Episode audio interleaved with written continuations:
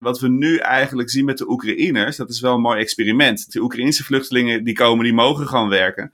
Ja, en we zien dat die mensen eigenlijk razendsnel integreren in onze samenleving. En allemaal zijn geabsorbeerd door de horeca, door de glastuinbouw, door allerlei andere sectoren waar ze volop aan het werk zijn. Dus eh, praktisch eh, en theoretisch zou het zeer goed mogelijk zijn om asielzoekers in te zetten hiervoor. N P O Radio één. E O. Podcast.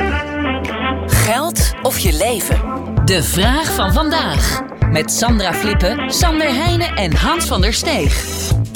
Uh, Suzanne zegt, er komen steeds meer asielzoekers. Kunnen die mensen ook helpen om de krapte op de arbeidsmarkt te verlichten? Denken jullie? Ik zou zeggen, in theorie zeker. Uh, juridisch kan het op dit moment niet. We hebben om uh, uh, politieke redenen... willen we niet dat die asielzoekers komen werken. Omdat we bang zijn dat ze dan uh, te veel aarden, te veel integreren in een vroegtijdig stadium. En dat je ze dan niet meer wegkrijgt als je ze geen asielstatus geeft.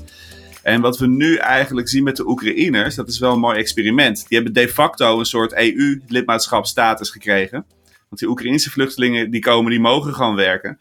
Ja, en we zien dat die mensen eigenlijk razendsnel integreren in onze samenleving. En allemaal zijn geabsorbeerd door de horeca, door, door de glastuinbouw, door allerlei andere sectoren waar ze volop aan het werk zijn. Dus eh, praktisch eh, en theoretisch zou het zeer goed mogelijk zijn om asielzoekers in te zetten hiervoor. Alleen politiek is het uh, gevoelig. Ik had de afgelopen dagen een, een man te gast die uh, rechtszaak aanspant tegen de staat. Want asielzoekers zonder status, zonder uh, verblijfstatus, die mogen nu vierentwintig weken werken.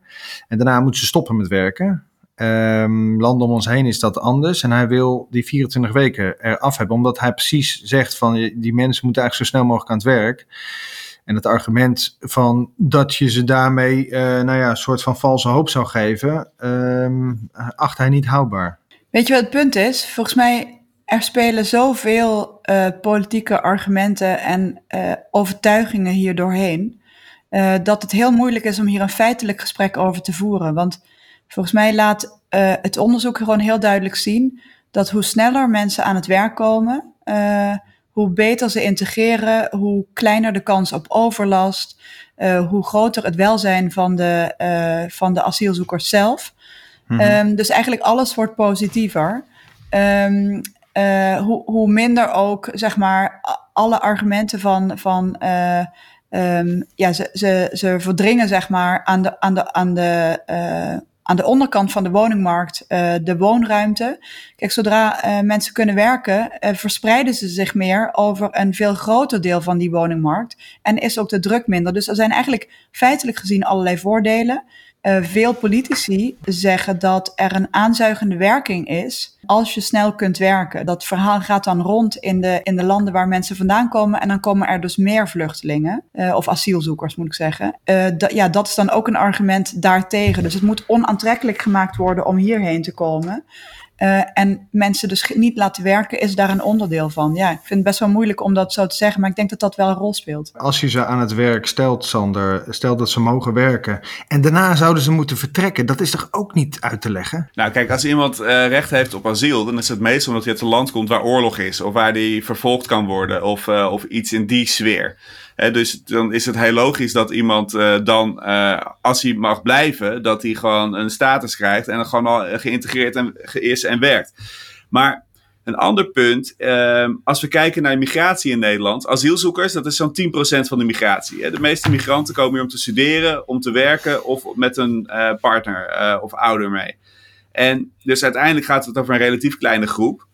Um, en als we dan kijken naar die arbeidsmigranten die hier dus daadwerkelijk naartoe migreren om te werken, daarvan zie je dat uh, na een paar jaar de meesten weer vertrekken. He, dus mensen die puur om economische redenen komen, die komen meestal niet om hier te blijven, maar die komen maar tijdelijk. Dus dat argument van die aanzuigende werking, ja, ik heb er geen onderzoek naar gedaan, maar als je het vergelijkt met de groep arbeidsmigranten, dan denk ik dat dat wel meevalt. He, dus je, je vlucht ook niet zomaar. Dus ik denk eigenlijk dat dat een... Uh, gevoelsmatig denk ik dat dat een vals argument is. Ja, maar het is wel, het is wel een politiek argument. Dus volgens mij is er weinig grondslag in, uh, in, in echt empirisch bewijs. Nee, dat is natuurlijk, dat, dat is natuurlijk heel vaak met... Als, als, als politiek zich met economie gaat bemoeien, dan... Uh, Ja. Dan is de feitelijkheid vaak snel uit beeld, ja. Terugkomen bij die vraag, zou, de, zou deze groep uh, de krapte op de arbeidsmarkt kunnen verlichten? Ja, ja of nee? Zeker, want we hebben nu krapte echt in alle beroepen. Uh, schoonmakers, uh, museumsupposten, uh, ook um, beroepen waar je uh, weinig um, opleiding of juist praktische opleiding voor nodig hebt, zijn enorm een trek. Uh, overigens zijn natuurlijk ook heel veel asielzoekers, met name politieke vluchtelingen, zijn vaak juist uh, heel hoog opgeleid. Ja, alleen als je kijkt naar de aantallen, dan valt het wel weer mee. Want zoveel asielzoekers zijn er niet. Hè? Ongeveer tien procent van de instroom zijn asielzoekers. Daar hebben we het in een jaar, zoals dit jaar, over ongeveer dertigduizend mensen. Kinderen zitten daartussen. Ik bedoel maar te zeggen, als we kijken naar de tekorten op de arbeidsmarkt, als je dat met asielzoekers moet oplossen, dan heb je gewoon simpelweg veel te weinig asielzoekers. Maar dit zal politiek ook wel een uh, gevoelige ja, dit wordt, dit, dit, dit gaat nu een hele andere kant op. uh, dank Sander en Sandra. Goed, heb jij ook een vraag aan Sander of Sandra? Of aan allebei natuurlijk, dat kan ook. Uh, mail dan naar podcast radio een apenstaartje e o punt n l. Dit was hem voor vandaag. Morgen weer een nieuwe vraag. N P O Radio één. E O Podcast.